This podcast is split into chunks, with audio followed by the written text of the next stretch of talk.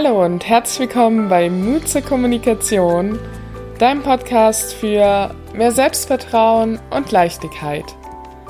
Ich bin Mona und ich freue mich, dass du heute wieder mit dabei bist nach einer etwas längeren Pause, denn ich habe die letzten Wochen einfach mal die Zeit genutzt, um Urlaub zu machen, um einfach wieder abzuschalten von all den Sachen, die ich sonst den ganzen Alltag vorantreibe und ursprünglich hatte ich geplant, eine Folge aufzunehmen, in dem ich diesen Urlaub auch ankündige und sage, dass ich jetzt einfach mal vier Wochen den Podcast pausiere.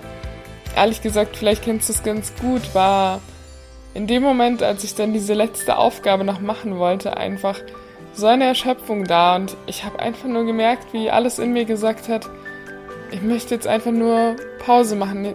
Und auch wenn es nur eine ganz kleine Aufgabe ist, die noch zu erledigen wäre, ist mir es gerade zu viel. Und mir die Erlaubnis dann einfach zu geben, das zu tun und zu sagen, ich mache das jetzt, auch wenn ich nicht noch eine Folge dazu aufgenommen habe, sondern ich fange im September wieder an mit voller Energie und das ist auch in Ordnung. Das war für mich einfach extrem wichtig. Und wenn du ja schon länger diesem Podcast folgst, dann freue ich mich umso mehr, wenn du heute trotzdem wieder mit dabei bist und ja, da einsteigst, wo du aufgehört hast. Denn ich möchte dich damit auch einfach inspirieren, da auf deine eigene Stimme, deinen eigenen Impuls auch wieder mehr zu hören. Gerade wenn du einfach manchmal nicht merkst, dass du ja, vielleicht deine eigenen Grenzen zu lange überschritten hast, dass du zu lange keine Pause gemacht hast. Und das passiert einfach und das ist vollkommen in Ordnung. Wichtig ist einfach, dass du diesen Impuls wieder spürst und genau darum wird es auch in der heutigen Folge so ein bisschen gehen, in dem Podcast-Interview, das ich führe mit der lieben Inga Hanker. Inga ist eine Person, die einfach für mich wahnsinnig gut mit ihrer Intuition verbunden ist, die sehr stark in sich reinfühlt und wir sprechen in dieser Folge über die Liebe.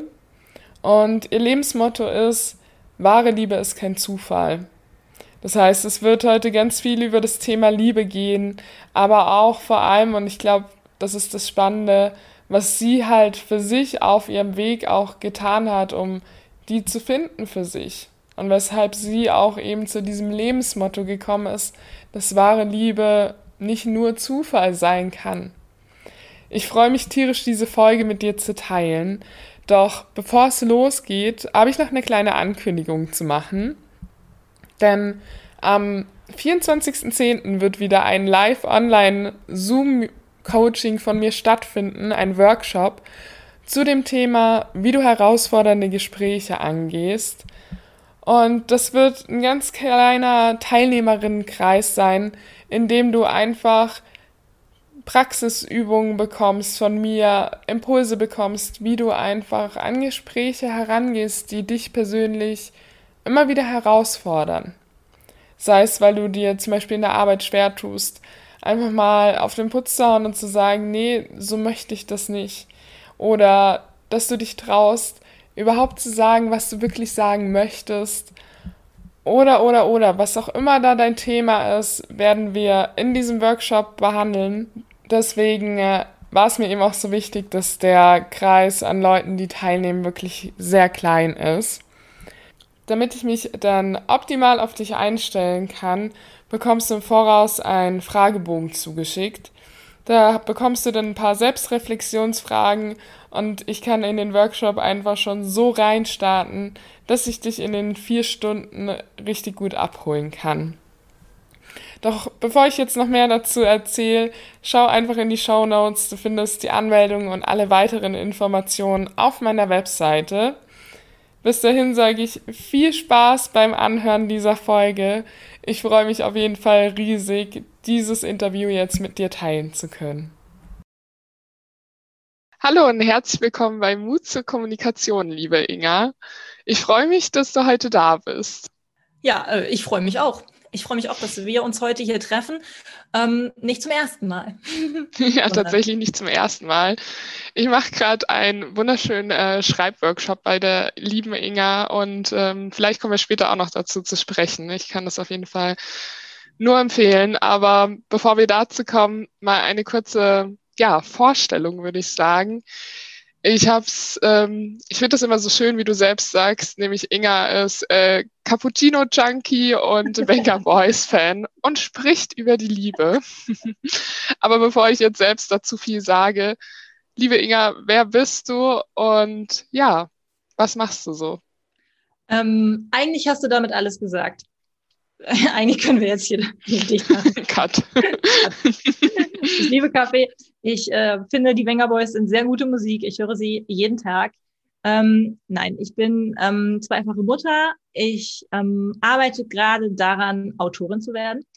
Ähm, beziehungsweise das ist, äh, das ist der Plan und ähm, arbeite aber gleichzeitig als Coach im Bereich Liebe und Beziehungen. Und ähm, aktuell versuche ich ähm, beides zu verbinden und gebe Schreibworkshops zum Thema intuitiven Schreiben. Das heißt, seine eigenen Gefühle, Ängste, Blockaden so ein bisschen ähm, zu entdecken mit dem Tool des, des Schreibens. Und zwar nicht, dass ich schreibe jetzt tolle Texte mit tollen Formulierungen, sondern ich schreibe einfach ganz intuitiv und finde darüber den Zugang zu meinem Unterbewusstsein. Und ich glaube, dass das ein, ein absoluter ähm, Game Changer ist. Und das ist das, was ich, was ich gerade tue.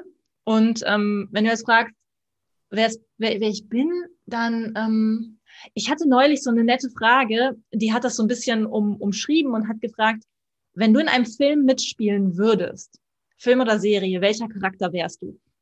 Und mir ist mhm. nichts eingefallen. Mir ist einfach nichts eingefallen, bis ich am Abend äh, meinen Bruder gefragt habe tatsächlich und der wie aus der Pistole geschossen hat, äh, Gilmore Girls.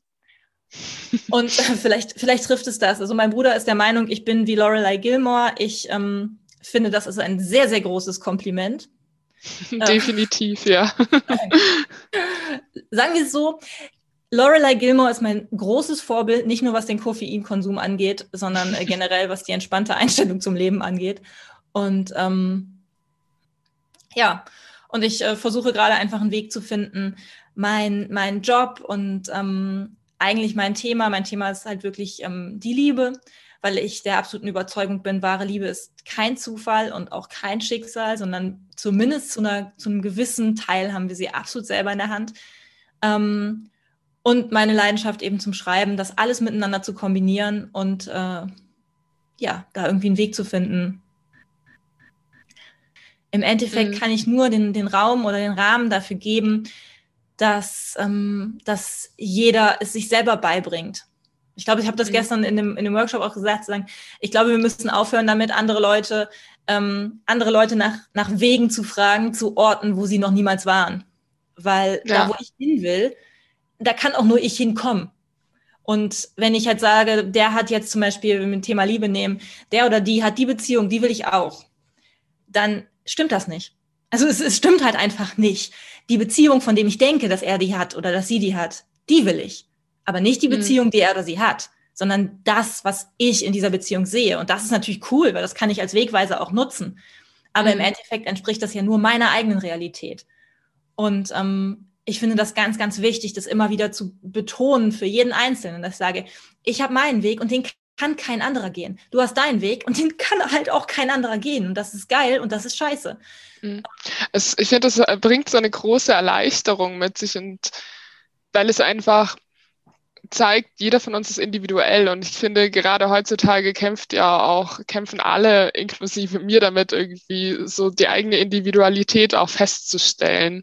Mhm. Mit all dem, was durchs Internet, durch irgendwelche Internetbörsen, wo du ja, Tinder, was weiß ich, was es alles gibt, um vermittelt zu werden. Und da finde ich deine Sätze so unglaublich wohltuend, weil eben selbst wenn du dir auch wünschst, eine Beziehung zu haben, mit der du wachsen kannst und so weiter, gibt es für uns alle einen eigenen Weg dorthin. Ja, absolut. Und vor allen Dingen auch, auch was du ansprichst, ähm, diese, diese, diese Flut an Möglichkeiten und Informationen, die wir einfach in unserer Gesellschaft jeden Tag haben, ob das jetzt Werbebotschaften sind, ob das Social Media ist. Ähm, und dieses alles ist möglich. Die, deine Traumbeziehung ist möglich, dabei kannst du halt auch Millionär sein und hochspirituell und du kannst halt, du kannst alles sein. Und das geht auch noch mega einfach, weil du musst nur die fünf Regeln be ähm, befolgen oder du musst nur den einen Kurs buchen oder so weiter. Und ähm, das, das stimmt halt meiner Meinung nach halt einfach überhaupt nicht, weil ich glaube, das mhm. Leben ist halt ist halt so total toll und wahrhaftig und schön, aber auch gleichzeitig schwer und, und herausfordernd und ähm, nicht leicht. Und das macht es ja auch irgendwo, das macht es halt einfach aus. Und ich glaube, anstatt dann eben hinzusetzen, für mich, oder ich habe irgendwann für mich beschlossen, anstatt dass ich dann vorm Handy sitze und durchscrolle und denke so, boah, das würde ich gerne und das würde ich gerne auch und das würde ich gerne auch, mich nicht dafür zu verteufeln, dass ich es gerne auch will, indem ich sage, das ist ja eh alles nur Scheinwelt, sondern zu sagen, okay, was daran möchte ich denn gerne? Warum habe ich denn vielleicht diesen Wunsch? Vielleicht habe ich den ja nicht umsonst, aber komplett wegzugehen von, von den Leuten, in Anführungszeichen, die mir das, die mir das zeigen, weil, keine Ahnung, ob das so ist. Also ich habe es gerade gesagt, ich bin mir eigentlich sehr sicher, dass es nicht so ist, wie ich denke, dass es ist. Mhm. Aber das, was ich denke, wie es ist, das ist ja für mich eine Information ja. die ich nutzen kann. Und das nutze ich zum Beispiel viel, wenn ich sage, es ist ähm, Thema Liebe, Thema Beziehungen oder sowas, ähm, dass es ähm, wunderschöne Liebesgeschichten gibt, die ganz wichtig, glaube ich, sind. Oder auch im, im, im realen Leben und, oder sei es Instagram-Couples und Couple Goals. Und wenn ich davor sitze und wirklich sage, boah, ich, ich wünsche mir das, ich habe eine Sehnsucht danach, anstatt dann hinzugehen und zu sagen, oh Gott, ich habe es nicht, aber die haben das und, und die, die quasi dann äh, die, die, die Inhalte nur noch zu suchten, hinzugehen und sagen, okay, wo kommt denn diese Sehnsucht her? Und das zu nutzen, um wieder zurückzukommen zu mir. Ich teile relativ viele Texte und ich, ich schreibe ja auch wirklich sehr viel. Und ich sage immer gerne, es geht überhaupt, es geht nicht darum, was ich schreibe. Es geht darum, was jeder Leser liest. Mm Und jeder liest was, was anderes, was komplett ja. anderes. Ich habe schon Nachrichten bekommen, wo dann wirklich ähm, irgendwelche Sachen reininterpretiert waren in meine Texte, wo ich dann so, oh, das habe ich aber doch gar nicht geschrieben. Und ähm, ich bin aber dazu übergegangen, das einfach überhaupt nicht mehr klarzustellen. Es sei denn, es wäre jetzt irgendwie, keine Ahnung, mir würde eine politische Meinung, ähm, wo ich sage, das, das stimmt halt einfach nicht, unterstellt werden. Das, ähm, das muss dann, glaube ich, schon richtig gestellt werden, aber das ist mir noch nicht passiert. Aber wenn es Solange es halt den Menschen eher hilft, ist es sehr schön, wenn sie daraus die Inspiration genau. mitnehmen konnten. Und deswegen mache ich es ja. Ja. Und das ist ja auch das, dass du halt viel mit den Gefühlen arbeitest. Und das ist ja auch das Spannende. Gefühle sind glücklich sein, äh, Schmetterling im Bauch zu haben, was auch immer dahinter steckt, ist ja für jeden Menschen mit einer ganz anderen Situation verknüpft. Also es ist eigentlich auch nur logisch, finde ich, dass deine Texte auch ganz unterschiedliche Sachen bei den Menschen hervorrufen, weil du über Emotionen arbeitest.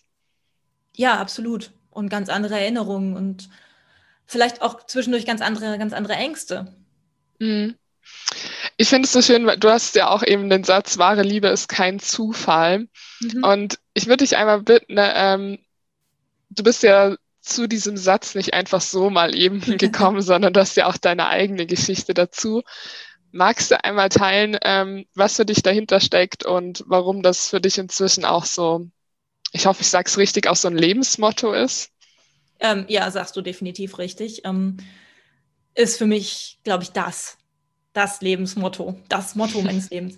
Ähm, na klar, ich erzähle die Geschichte am besten von Anfang an. Und zwar, ähm, eigentlich muss ich anfangen, ähm, eben in meiner Kindheit, ich glaube, wo bei uns meistens, ähm, nennt man der Hase im Pfeffer liegt? Ich weiß nicht. Ähm, boah, du bist mindestens genauso schlecht in wie ich. Ich glaube, die Menschen, die das jetzt Aber ich bin mir nicht was sicher. ich meine. Aber sagen ja. wir so, es hat immer im Endeffekt irgendwas mit der Kindheit zu tun. Ähm, nee, es fing eigentlich damit an, dass meine Eltern sich getrennt haben, als ich acht, nee, neun oder zehn war.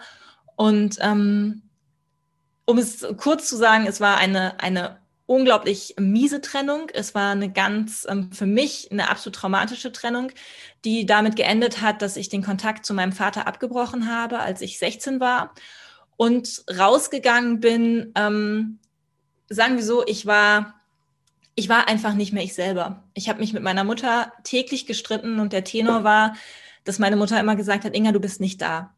Du bist einfach nicht da. Und ich, ich aber für mich quasi alles, diese, diese ganze, ganze Trennungsgeschichte, das, ähm, das Gefühl, da zwischen den Fronten zu stehen, was von meinem Vater tatsächlich auch sehr, ähm, sehr bewusst äh, forciert wurde, ähm, das Gefühl, ich bin falsch, ich habe Schuld, ich habe sein Leben zerstört, ich habe unsere Familie zerstört. Also ganz, ganz, ganz viele ähm, wirklich im Nachhinein sehr, sehr schreckliche Dinge oder Annahmen, die ich da über mich und mein Leben getroffen habe, die sich dann darin geäußert haben, dass ich einfach gesagt habe, so, ich muss, ich muss gut sein, ich muss perfekt sein, ich muss alles kontrollieren, ich muss mich an die Regeln halten. Und an die Regeln meine ich familiäre Regeln und gesellschaftliche Regeln, die keiner ausspricht, aber von denen jeder weiß, dass sie halt da sind. Gute Tochter sein, gut in der Schule sein. Und meine Mutter ähm, ist daran verzweifelt, weil sie überhaupt nicht so ein Mensch ist. Ich glaube, die, die selbst diese ungeschriebenen Gesetze, die halt eben existieren, ich glaube, die ist einfach irgendwie blind dafür. Ähm, und sie hat immer gesagt, meine Tochter ist weg. Und dann haben andere dann gesagt, ah, das ist die Pubertät, das ist normal. Meine Mutter hat gesagt, nein, das ist nicht die Pubertät, das, das, ist, das, das ist nicht normal. Und bei uns verging tatsächlich kein einziger Tag ohne Konflikte darüber, ähm, wie geht's dir, was ist da noch, was ist los mit dir. Aber ich, ich hatte das alles so verdrängt, dass ich aber auch einfach nicht daran gekommen bin. Mittlerweile weiß ich auch einiges über Traumata und ich weiß, dass es einfach auch in verschiedenen Gehirnarealen abgespeichert gibt, also dass es für all das einen Grund gibt. Aber ich habe mich damals so gefühlt, ähm, es gibt da ein ganz schönes Bild wie von einem, von einem Koffer. Stell dir so einen Koffer vor und du fährst in Urlaub und dann packst du da die Hemden hin und da packst du die Hosen hin und da die Socken und du weißt halt, wo alles ist. Muss nicht mega ordentlich sein, aber du hast schon ein gewisses System. Und jetzt stell dir vor, dass da irgendjemand kommt und du reißt alle Sachen raus schmeißt dir einen Haufen auf den Boden, packst den ganzen Haufen und stopfst ihn wieder in den Koffer. Und mhm. das ist so ein bisschen das Bild, wo ich von heute auf morgen gesagt habe, okay, ich, ich wusste nicht mehr, wer ich war, ich wusste nicht mehr, was mein Leben war. Ich habe das Gefühl gehabt, ich habe alles falsch gemacht ähm, in der Familie. Es haben, Missbrauch hat eine Rolle gespielt, Alkoholismus hat eine Rolle gespielt, also wirklich ähm, übel. Ja, und dann war da aber auf der anderen Seite meine Mutter, die keine Ahnung hatte, was sie tat aber die immer gesagt hat, das ist halt nicht mein Kind. Und die hat mich dann ähm, zu diversen äh, Therapeuten geschleppt. Ich habe alles ausprobiert, was man ausprobieren, was man ausprobieren konnte. Und damals gab es den Begriff Persönlichkeitsentwicklung so, glaube ich, noch gar nicht. Auch den Begriff zum Beispiel inneres Kind, das gab es nicht. Das Trauma, das war, glaube ich, ähm, noch gar nicht richtig anerkannt. Also das war gerade überhaupt anerkannt worden, dass es sowas überhaupt gab. Das heißt, meine Mutter hat sich da so ein bisschen durch den, durch den Dschungel gekämpft und ich habe ordnerweise so, so Blätter, wo ich dann in verschiedenen Situationen raufgeschrieben habe, das sagt jetzt mein Kind-Ich, das sagt mein Erwachsenen-Ich, so haben wir es damals genannt, das sagt mein Eltern-Ich, um quasi die verschiedenen Stimmen irgendwie unterzubringen und so. Und das haben wir dann halt alles immer irgendwie gemacht. Das heißt, mein, die ganz, meine ganze Kindheit hindurch hatte ich immer das Gefühl, ich bin halt völlig unnormal. Wir mussten immer Gefühle klären, in Anführungszeichen. Und alle anderen durften Türen knallen auf ihrem Zimmer verschwinden. Das durfte ich. Und ich habe mich wirklich danach gesehnt, ein normales mhm. Kind zu sein.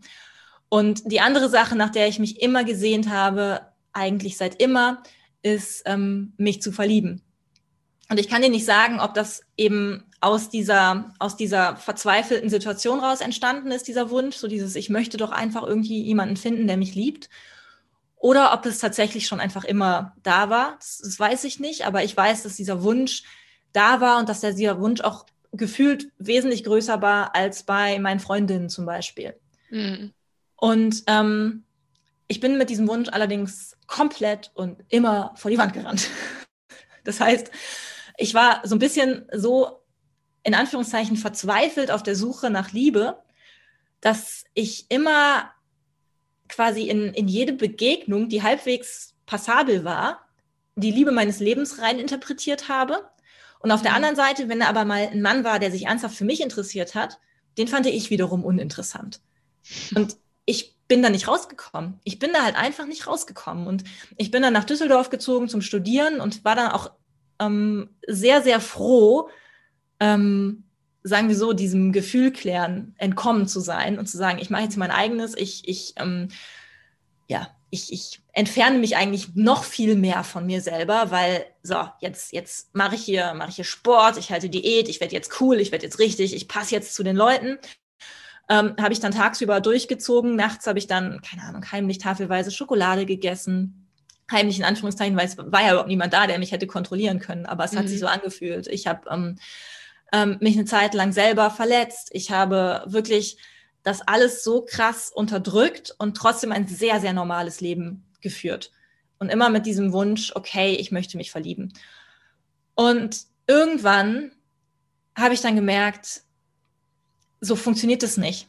Das war halt ähm, so, so ein Date oder mehrere, eigentlich waren es mehrere Dates, die so ein bisschen den Ausschlag gegeben haben, wo ich gesagt habe, ich kann nicht immer die Liebe meines Lebens gefühlt wieder verlieren oder eine Abfuhr wieder kriegen nach dem zweiten Date wohlgemerkt. Also ich habe da schon mhm.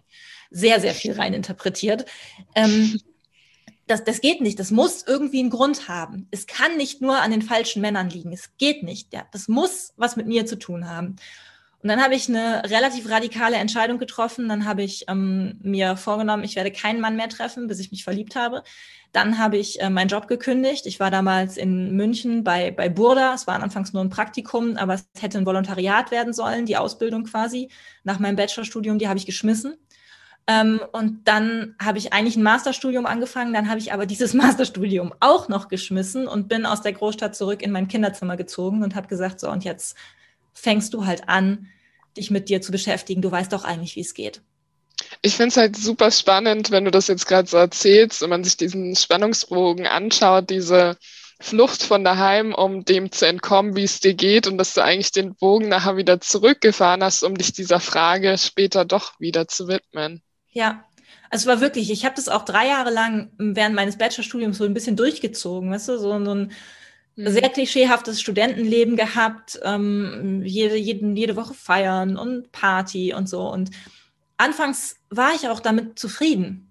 Aber je mehr ich halt gemerkt habe, dass ich das nur aufrechterhalten kann, indem ich mich selber halt verleugne, weil ich hatte, das, da war ja ganz viel im Überbegriff nennt es Schmerz, war ja in mir drin, durch, durch diese Trennung, aber auch durch die, durch die daraus resultierenden ganzen Streits mit, mit meiner Mutter, die keine Ahnung hatte damals, wie sie damit umgehen sollte. Ähm, ganz viel Wertlosigkeit, ganz viel Schuld, ganz viel Scham vor allen Dingen auch. Das, das habe ich ja nicht ähm, verarbeitet, das habe ich einfach nur gedeckelt, indem ich versucht mhm. habe, in allem möglichst gut zu sein.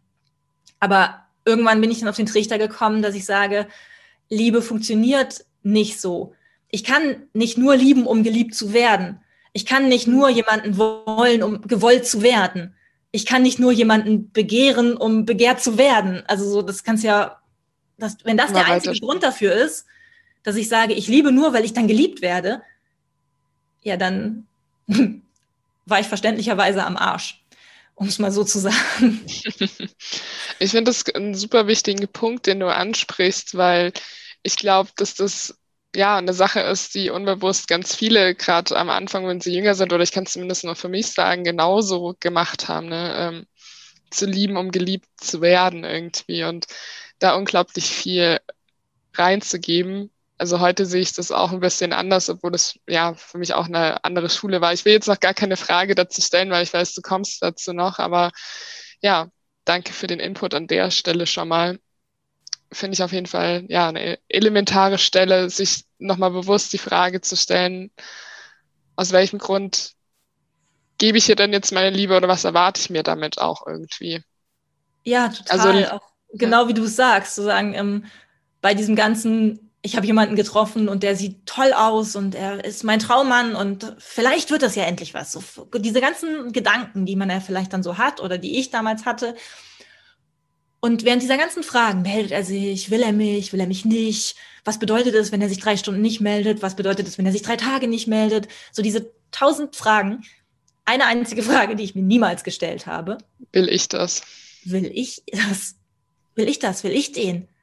Und vor allen Dingen auch die Frage, ich träume ja von der wahren Liebe. Also wahre Liebe. Ich finde das so, so wichtig, das auszusprechen. Also ich finde immer, das ist so, so ein Begriff, den hört man mittlerweile nur noch in, in abgeschmackten Kitschromanen. Ähm, aber es ist so wichtig, das, das auszusprechen und zu sagen, ich, wahre Liebe, das, das, ist, das ist doch das Geilste, was es gibt. Und ich habe mir gedacht, wenn ich doch das will, fühlt sich das denn überhaupt so an, wie ich denke, dass es sich anfühlen sollte? Und wenn ich mir diese Frage gar gestellt hätte, hätte ich halt jedes Mal antworten müssen mit äh, nee. Mhm. Also ich glaube, wahre Liebe sollte sich halt irgendwie besser anfühlen. Was ist wahre Liebe für dich? Ich glaube, für mich ähm, ist wahre Liebe ähm, einem, einem Menschen zu begegnen, der als einziges von jemandem oder von mir erwartet, dass ich ich selber bin. Sprich, der wird mich auf eine bekloppte Art und Weise herausfordern, die ich nicht will. Der wird mich challengen, aber es wird mich im Endeffekt zu mir machen. Oder zu mir nicht machen. Machen ist das schon wieder das falsche Wort. Es wird mich zurückbringen. bringen, genau.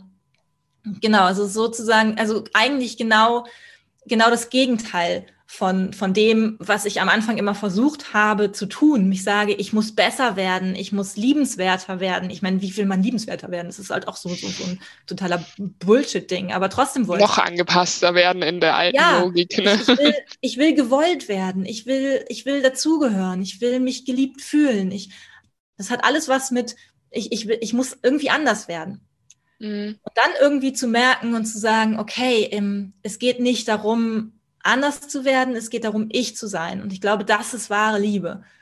Ähm, das heißt nicht, dass es, dass es einfach ist, das heißt nicht, dass es immer wieder wahnsinnig ähm, romantisch und, und irre ist oder sowas, sondern das heißt eigentlich viel mehr, dass, es, dass man einen gemeinsamen Weg geht, auf dem jeder, das Einzige, was ich zum Beispiel von meinem Mann will, ist, dass er er selber ist. Und das Einzige, was er von mir will, ist, dass ich ich bin. Und das ist mhm. echt hart, weil oft will ich ich gar nicht sein weil das macht mir sehr viel Angst.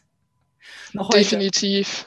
Ich, ich, verstehe das so gut und ich weiß noch, als ich meinen Partner jetzt vor fünf Jahren kennengelernt habe, hat er mich, ich finde es so schön, weil ich reflektiere so nebenbei, ne, was ja. bei mir da eigentlich passiert ist. Und ich kann das so unterschreiben, weil genau an dem Punkt hat er mich auch einfach herausgefordert. Ich habe halt immer versucht, da meine tollen angepassten Strukturen zu zeigen und ähm, mich möglichst gut ähm, ja, einzusetzen, alles zu tun, was es halt irgendwie nach meiner Meinung braucht, um eine gute Beziehung zu führen und so weiter.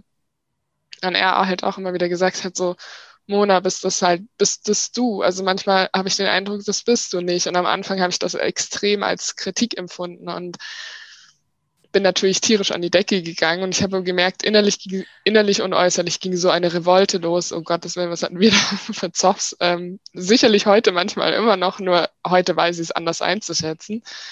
Und da waren halt auch, genau wie du sagst, ähm, irgendwo tief in mir drin habe ich halt auch krass gespürt, dass äh, er an einem Kern kratzt, wo ich nicht hinschauen will, weil ich genau wusste, ja, das bin ich, aber ich konnte es mir halt selbst nicht erlauben, ich zu sein. Und dann wollte auf einmal der andere, dass ich da bin.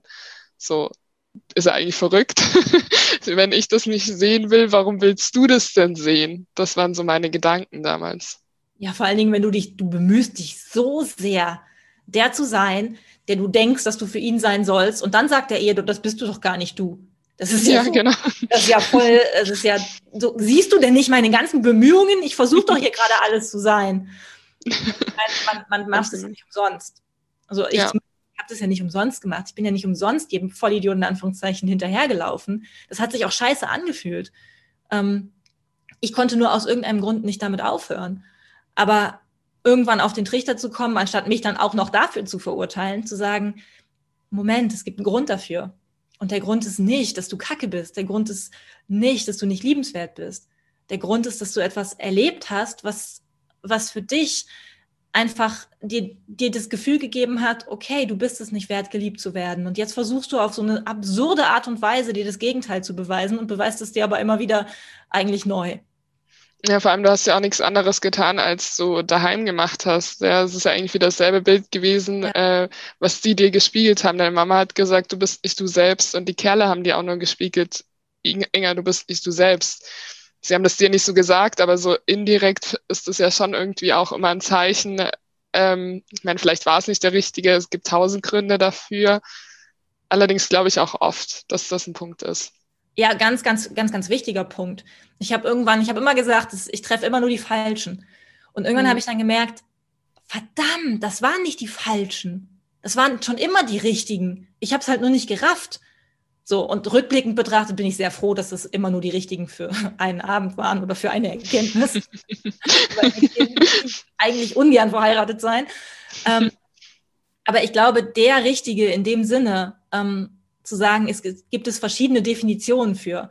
Natürlich kannst du sagen, ja, es war nicht der Richtige, ja, war, ich, ich habe mit ihm oder mit, mit ähm, einem von, von diesen Männern wäre ich nicht glücklich geworden für mein Leben, da bin ich mir auch sehr, sehr sicher. Das heißt, in, insofern waren es in diesem Sinne die Falschen. Aber zu diesem Zeitpunkt waren es für mich die goldrichtigsten, die ich, die ich jemals hätte treffen können. Ich habe es halt nur nicht gerafft. Ich habe es dann irgendwann gerafft, als ich dann wirklich gesagt habe, so, ich mache jetzt hier einen Cut. Ich, äh, ich, ich, ich fand das damals, ähm, das, das war so ein bisschen so ein Aha-Erlebnis, weil ähm, wir hatten so ein paar Bier getrunken. Ich war dann auch, ähm, ich war schon immer relativ, relativ offen mit dem, was ich halt so denke und so. Und dann ähm, ging es darum, was so meine Freunde und, und ich, was, wovon wir halt träumen.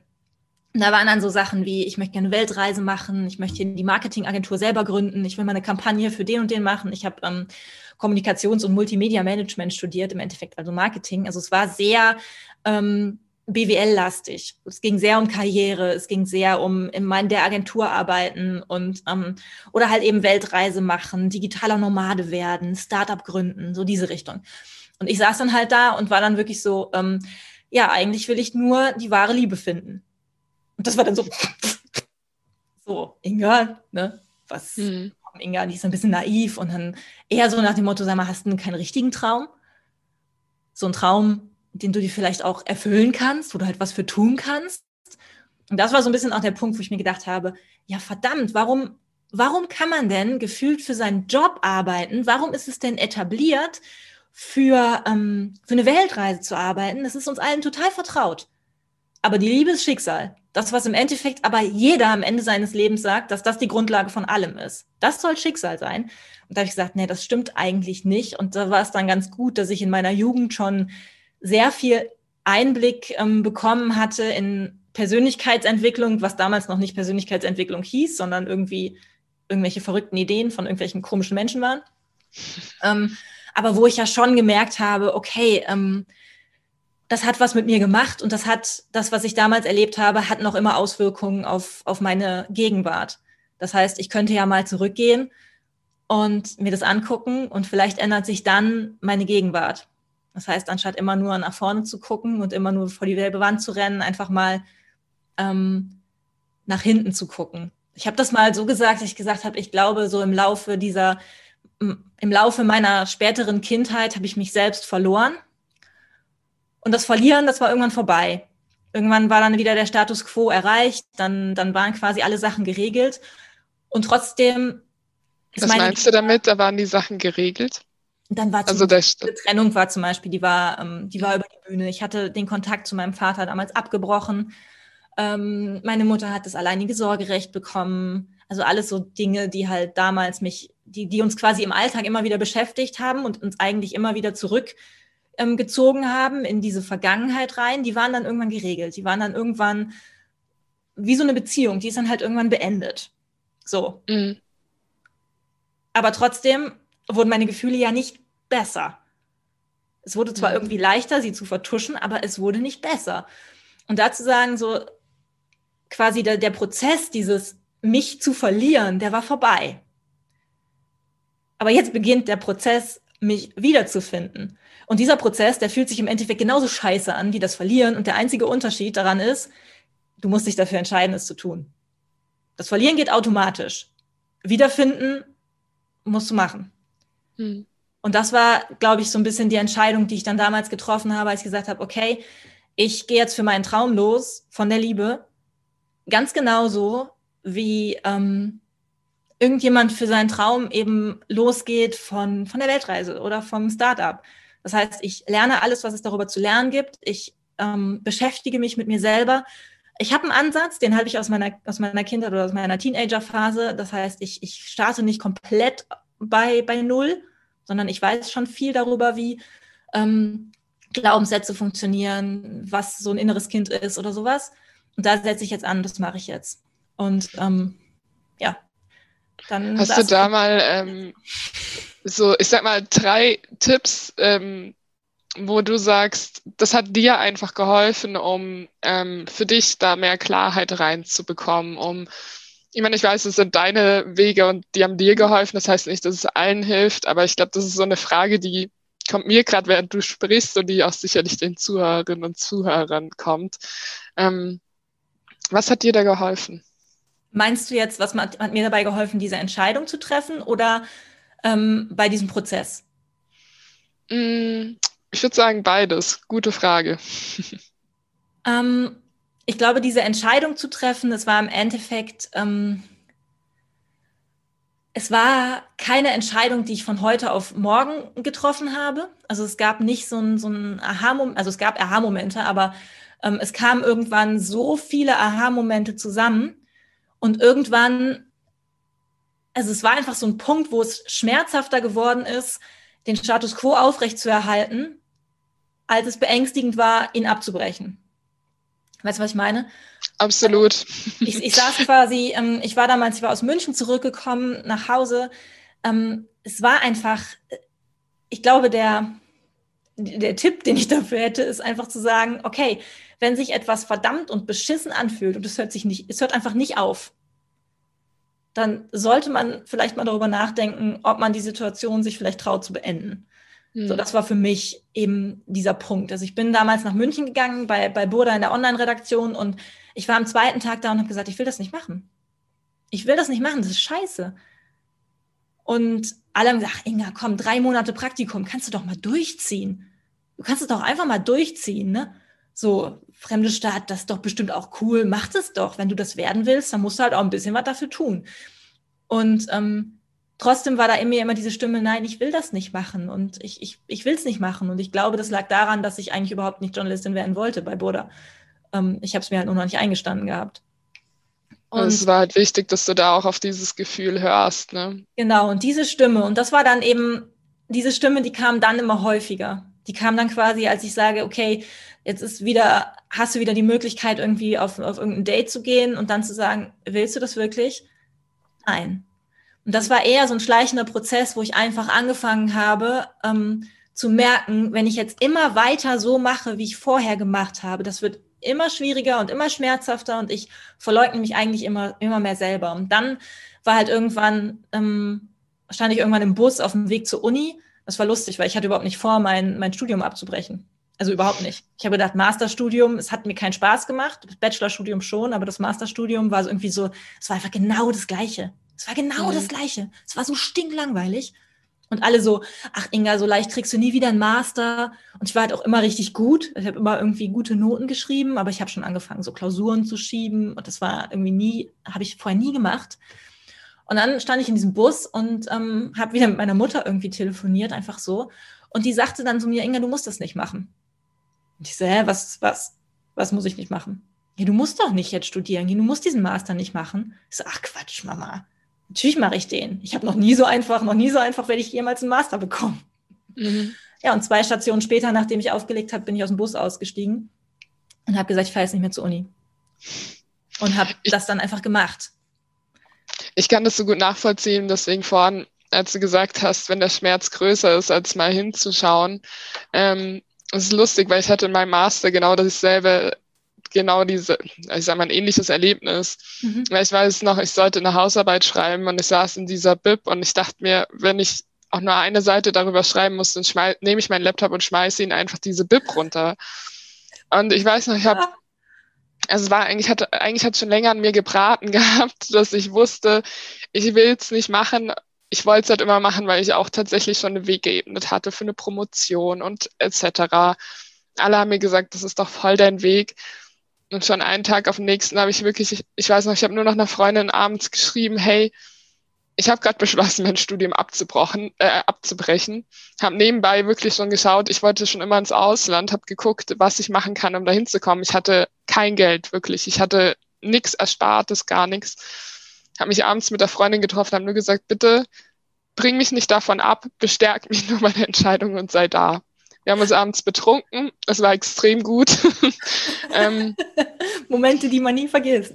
Momente, die ich nie vergesse, genau. Und ich weiß noch, dass dann auch ein Dozent von mir gesagt hat, und dieser Satz ist mir bis heute noch so im Kopf, du wirst es bereuen, mit einem Bachelorabschluss wirst du nie so viel verdienen, bla bla bla, ist tatsächlich nie eingetreten, aber ähm, ich habe an dem Tag tatsächlich dann auch schon gefunden, was ich wollte. Also bin dann für ein halbes Jahr ins Ausland und so weiter. Aber ich weiß auch noch, dass diese, deswegen finde ich es so schön, dass du es gesagt hast, dieser Schmerzpunkt war so groß und ich wusste einfach, ich verliere mich jetzt völlig und darauf hatte ich einfach keine Lust. Also das ging einfach nicht. Ja. Ja, und das und so, paar Momente. Ich glaube, wenn du das halt anfängst zu spüren und immer wiederholst, dass du dann anders handelst, dass du da nicht weiter reingehst, sondern neue Entscheidungen triffst, dann wird sie auch mit der Zeit immer leichter. Ja, genau. Und das ist, glaube ich, vielleicht ist das, das wirklich der Tipp, so auf der einen Seite zu sagen, es gibt diese Entscheidungen. Hm, ich werde tatsächlich oft gefragt, woran erkenne ich, dass er der Richtige ist? Mhm. Und ähm, sagen wir mal so, ich glaube, wenn er der Richtige ist, stellst du dir diese Frage im Endeffekt nicht. Mhm. Das heißt, die, die, Tatsache, dass du dir schon diese Frage stellst, ist das der Richtige, ist das mein Weg, was weiß ich was, ähm, gibt zumindest schon einen Hinweis darauf, dass es, es vielleicht nicht sein könnte. Nicht unbedingt. Oder dass es es vielleicht sein könnte. Also wenn du umgekehrt, wenn du fragst, so, boah, ähm, ähm, keine Ahnung, nehme ich nehme als Beispiel, boah, ich, ich würde so gern Autorin sein. Ich glaube, ich könnte Autorin sein. Kann ich Autorin sein? Woran merke ich, dass ich Autorin sein kann? Zum Beispiel. die Tatsache, dass du dir die Frage stellst, lässt vermuten, dass du es eventuell sein könntest. Weil jemand, der überhaupt gar keine Ambitionen hat und der auch das Talent nicht dazu hat und auch gar keinen Bock darauf hat, der wird sich niemals fragen, könnte ich das sein? Mein Mann zum Beispiel hat sich noch nie die Frage gestellt, ob er Autor sein kann. Ich habe mir noch nie die Frage gestellt, ähm, relativ äh, ernsthaft, ob ich irgendwo Manager sein kann. Habe ich mir noch nie gestellt, weil will ich auch echt nicht sein. Aber in manchen Bereichen ist uns das so klar. Und ich glaube, in, in Sachen Liebe zum Beispiel oder in Dingen, die uns wirklich am Herzen liegen, auch wenn es eben der eigene Weg ist, ob es jetzt beruflich ist oder in der Beziehung, da ist es oft nicht klar. Und ähm, das heißt, eben zu sagen, die Tatsache, welche Fragen wir uns stellen, gibt, glaube ich, schon Hinweise auf die Antwort. Und das Zweite, ähm, ist eben dieser Prozess zu sagen, ja, es gibt diese Tage und es gibt diese Momente und die sind vielleicht auch in dem Moment gar nicht unbedingt erkennbar, aber rückblickend betrachtet war das der Wendepunkt. Aber eben nicht zu erwarten, ich treffe jetzt die eine Entscheidung und danach wird alles toll. Weil das ist ja auch meistens einfach nicht so, sondern es, ist, wird, es wird vielleicht nicht unbedingt besser, vielleicht wird es sogar schlimmer, es wird einfach nur richtiger. Es fühlt sich nur richtiger an auf eine absurde Art und Weise, die man sich vielleicht auch nicht, also zumindest ich, ich konnte mir das nicht erklären, warum sich das richtiger angefühlt hat. Weil es ich finde, das ist auch so ein Gefühl von Erleichterung irgendwie, also als wenn so ein Sack Steine runterfällt. So ein kurzes, also auf der einen Seite machst du dir halb in die Hose, weil das natürlich auch eine mutige Entscheidung ist, wenn du was ja. anders machst und gleichzeitig ist es aber so ein irgendwie wieder so ein Durchatmen. Genau. Und das heißt nicht, dass du vielleicht am nächsten Tag da sitzt und denkst so, boah, ich hätte gern meinen Sack Steine wieder, weil jetzt weiß ich überhaupt nicht mehr, was ich mit dem ganzen Kram hier anfangen soll. ähm, das heißt, das kann ja immer passieren. Und das ist, glaube ich, so ein bisschen, was, was viele so erwarten, ist dann dieser, dieser Aha-Moment, dieser eine life-changing, was weiß ich was, sondern ich glaube, es ist immer ein Prozess. Und es gibt diese Tage, aber die erkennt man auch oft erst rückblickend. Das ist dann auch ganz interessant. Du sagst, ja, du, du wachst nicht auf einmal morgens auf und bist ein anderer Mensch, sondern das passiert, es, es passiert einfach, wenn du anfängst, dich darauf einzulassen.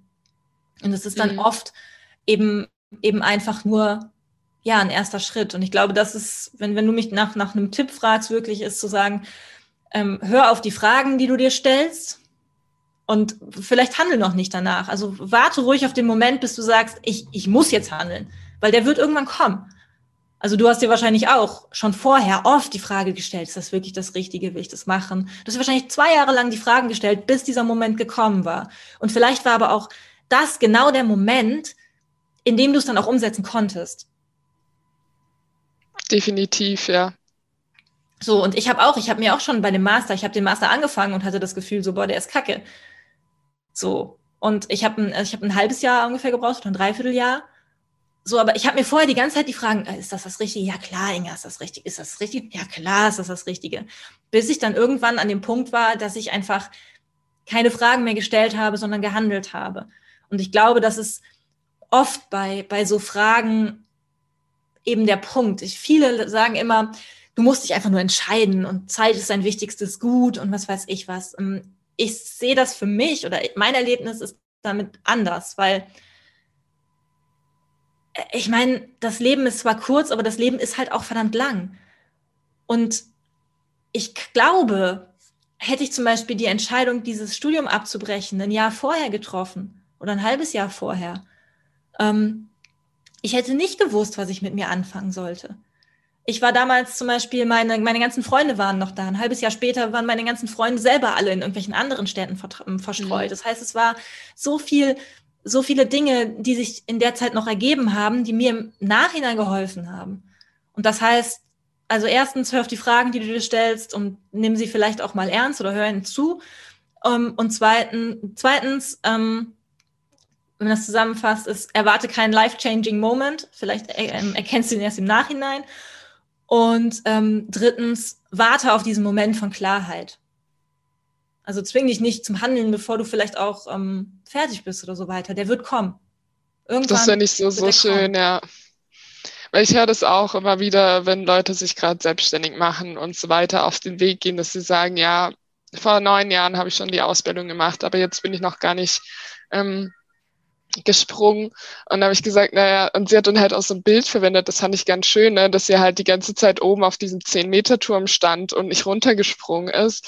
Da habe ich gesagt, naja, vielleicht hättest du dir beim ersten Sprung ja auch wehgetan oder warst, du wärst so verkrampft gewesen, dass du einfach dumm gelandet wärst. Und nachher, nach neun Jahren, bist du da halt mit einer Gaudi und mit einem Freudeschrei runtergesprungen. Und äh, es war einfach ein geiles Erlebnis, so, weil, weil es halt einfach gepasst hat. Und ähm, das finde ich da irgendwie so ein ganz schönes Bild, das einfach für sich zu ja. akzeptieren. Vielleicht hat sie ja auch in diesen neun Jahren mit einem Startblock angefangen, was, was einfach irgendwie rückblickend betrachtet vielleicht ihr gar nicht klar war, sondern sie ist einfach tausendmal vom Startblock gesprungen. Danach ist sie tausendmal vom Ein-Meter-Brett gesprungen, bis sie dann eben diesen Zehn-Meter-Turm, bis es halt eben dann geht.